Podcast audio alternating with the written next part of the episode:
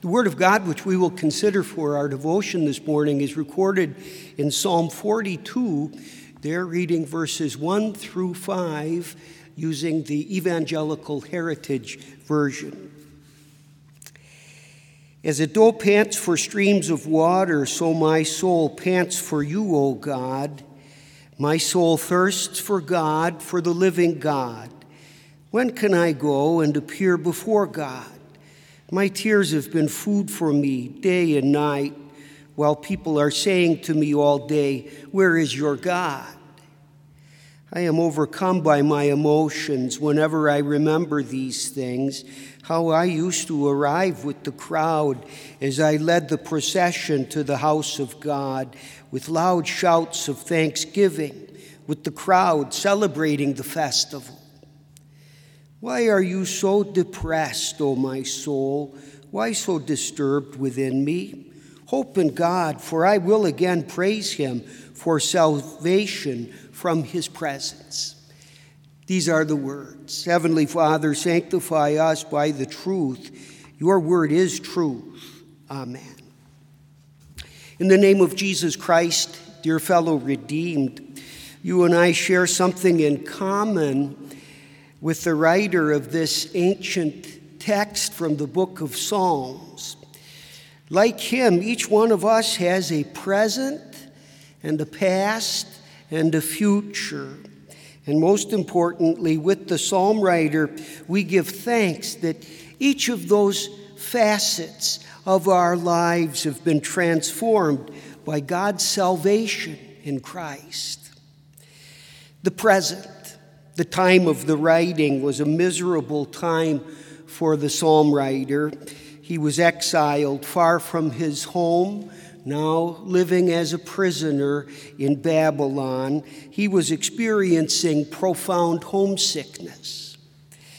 The psalmist doesn't mention how much he misses his friends and his family back home, or how much he misses the familiarity of his house or his mother's cooking or his dog or his friend circle. He may have well missed all of those things, but to his credit, more than anything, he misses worshiping his God, the one true God of Israel, the Father, Son, and Holy Spirit. So he cries, My soul thirsts for God, for the living God. When can I go and appear before God? To make matters worse, the people around him, those who know his sorrow and his homesickness, are not sympathetic. He receives no pats on the shoulder or words of encouragement or comfort. He says, My tears have been food for me day and night, while people are saying to me all day, Where is your God? His captors view this really as just another chance to pile on his misery with more ridicule. If he's homesick for his God, they ask, then why doesn't God draw near and give him consolation? What kind of an ineffective and uncaring God must this be? You and I are not exiles living among our captors. Yet there are times when we also feel far removed from God. This is a byproduct of the fall into sin. Whether modern men and women will acknowledge it, we're all prone to this homesickness for God, for our sins cause a separation between us. The early church father, St. Augustine, prayed, O God, thou hast made us for thyself, and our hearts are restless until they find their rest in thee. The devil, by his temptations, makes us feel especially far removed from God, far from home, as he tempts us to sin, and then afterwards causes us to despair by thinking that we can never return. We feel the guilt of our sins and are left feeling lost and all alone and permanently estranged from God. Our Lord Jesus' parable of the prodigal son is a perfect antidote to this loneliness and homesickness. You remember that story our Lord taught. Having burned through his inheritance on a sinful way of life, the prodigal thinks of his home and his father, and he wonders if he can somehow go back. And he'll gladly do so, not as a privileged son any longer, but just as a hired hand. So he starts out. Jesus describes the sweet and unexpected reunion, which culminates with the joyous father directing the servants quick, bring out the best robe and put it on him, put a ring on his finger and sandals on his feet. Bring the fattened calf and kill it. Let us eat and celebrate. Because this son of mine was dead and is alive again. He was lost and is found. Then they began to celebrate. Like the psalm writer, you and I also have a past. Some things from our past we don't want to remember. Maybe it's a particular sin that brought real harm to someone else or put real shame upon us. When the memory of that sin surfaces, we try our best to change the channel, to move on to other subjects. Other memories, though, hold a special place in our hearts. And we're sometimes overcome as we remember that particular family reunion or that peaceful conclusion to a dispute with an old friend or that success we enjoyed over some long dreaded test or struggle. So the psalm writer speaks of his past saying, I'm overcome by my emotions whenever I remember these things. How I used to arrive with the crowd as I led the procession to the house of God with loud shouts of thanksgiving, with the crowd celebrating the festival.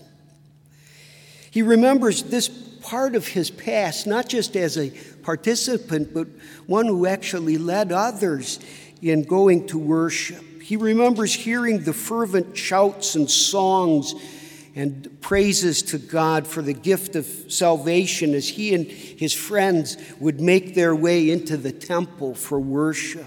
This is a warm and comforting memory from the psalm writer's past. We know that God is surely with us every day to bless us in every way, but it is in the hearing of his word and in receiving the Lord's body and blood in Holy Communion that He wants us to find our particular joy and solace. In those means of grace, He promises to come to us and to deal with us according to His mercy for the sake of Jesus, who made His life the perfect sacrifice for ours in dying on the cross. How great it is to gather with our fellow believers and to be assured, along with them, that through Christ we are saved from sin and death and Satan's power. And this means that just like the psalm writer, you and I have a future.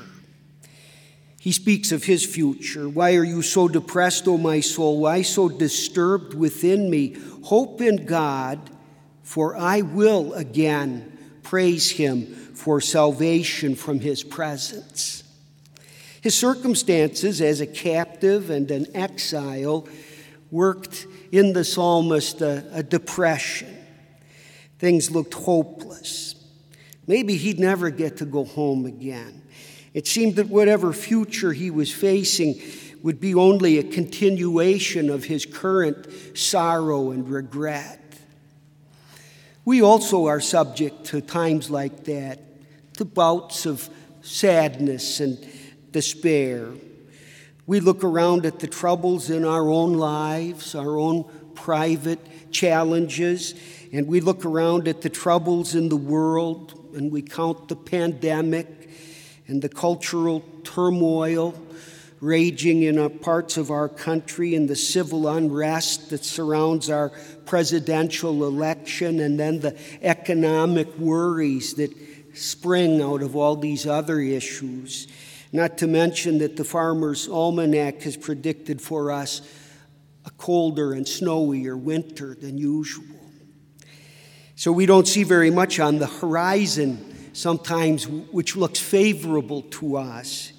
That's when we also, like the psalm writer, need to speak frankly to ourselves and to each other and remember that we have a magnificent future ahead of us. It may not be counted that way by the world and by those who are suspicious of God and of His will, but for us who repent of our sins and hear and trust in the gospel of Jesus, we know that our future is bright indeed.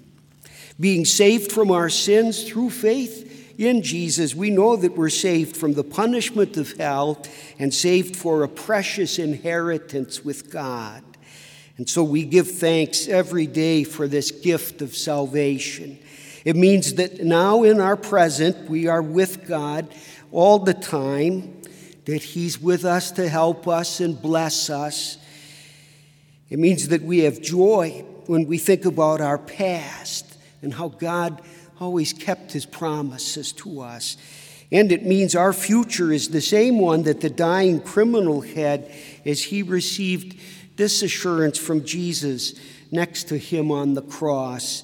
I tell you today, you will be with me in paradise. Amen. Glory be to the Father, and to the Son, and to the Holy Spirit, as it was in the beginning, is now, and shall be forevermore. Amen.